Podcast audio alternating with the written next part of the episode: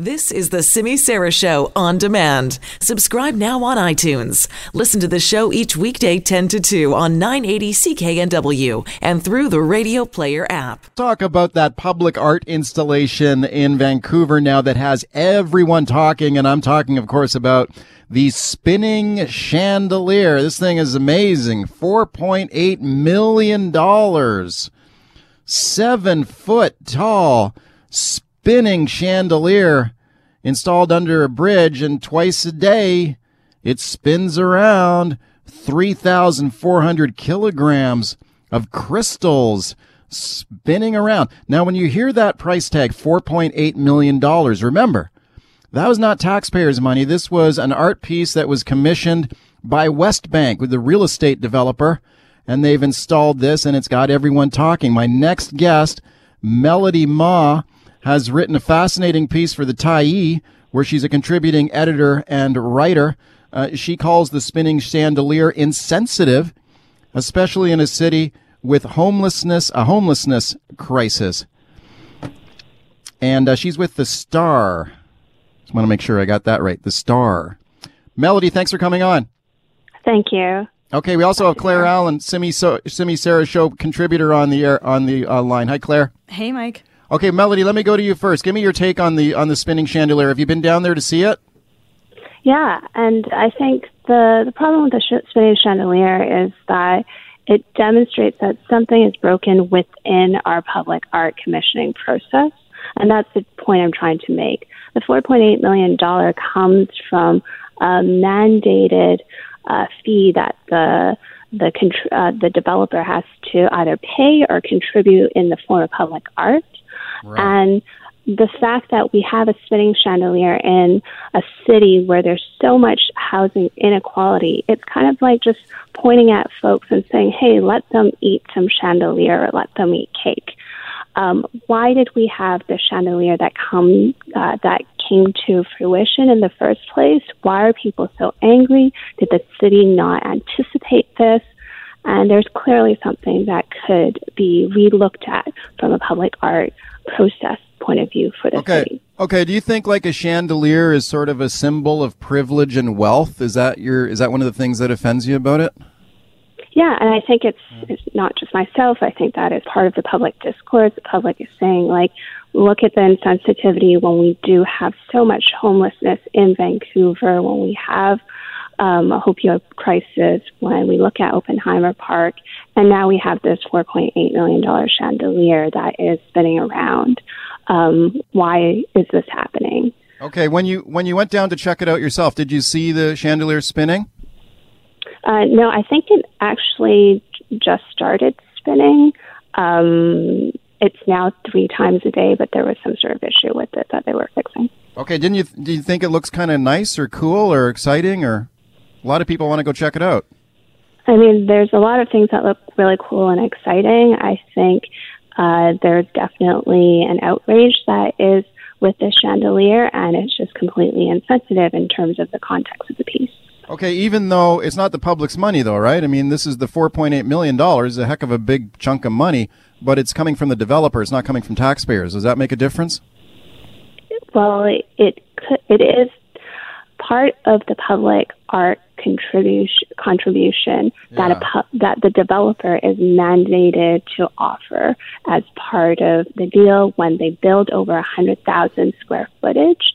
Yeah. Um, they they must either provide a certain dollar amount per square footage towards public art that is on site, or Um, that is a, a fee that they pay into a public art fund.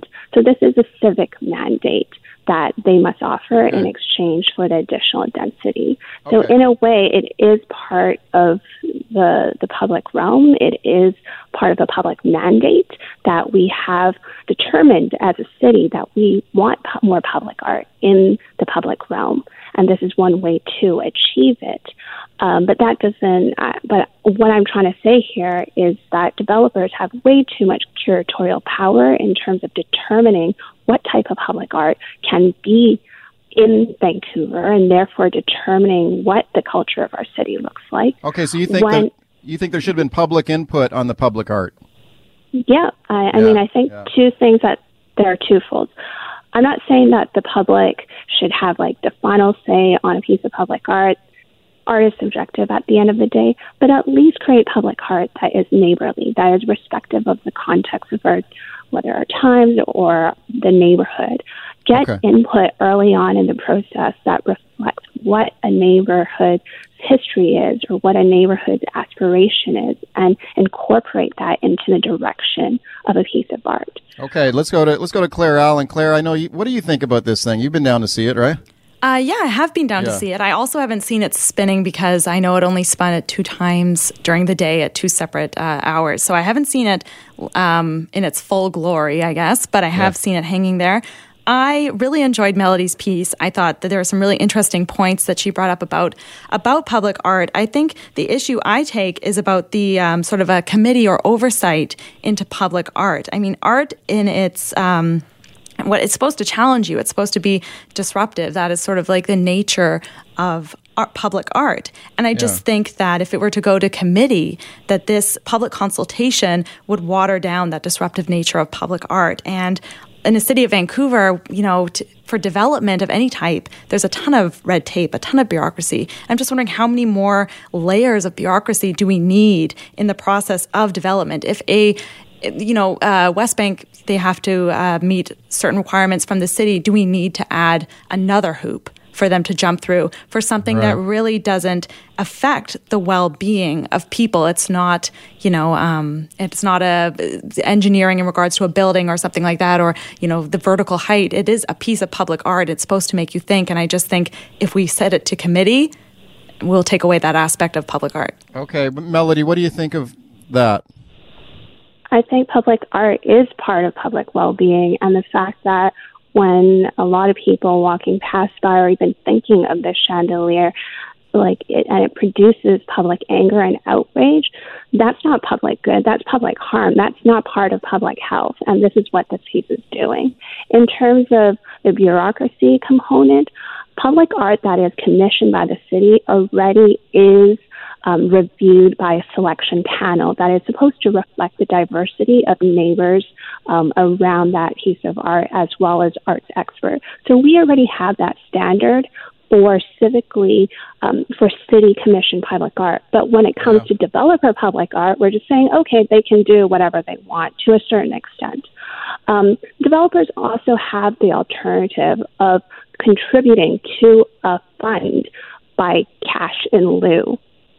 What I'm saying in my argument is that actually, instead of getting developers to uh, commission their own art and determine the art in our city, why don't they contribute cash in lieu instead, um, and then uh, yeah. and let that go through the civic process that we have, okay. so that it is cognizant of neighbors that are around the public art piece. Okay, okay, Claire. I think one of the thing, a good hallmark of a an effective piece of public art is if it generates a lot of people talking about it. And I think certainly that this particular installation would tick that box. I mean, here we're talking about it on the radio. There's been lots of coverage of this chandelier.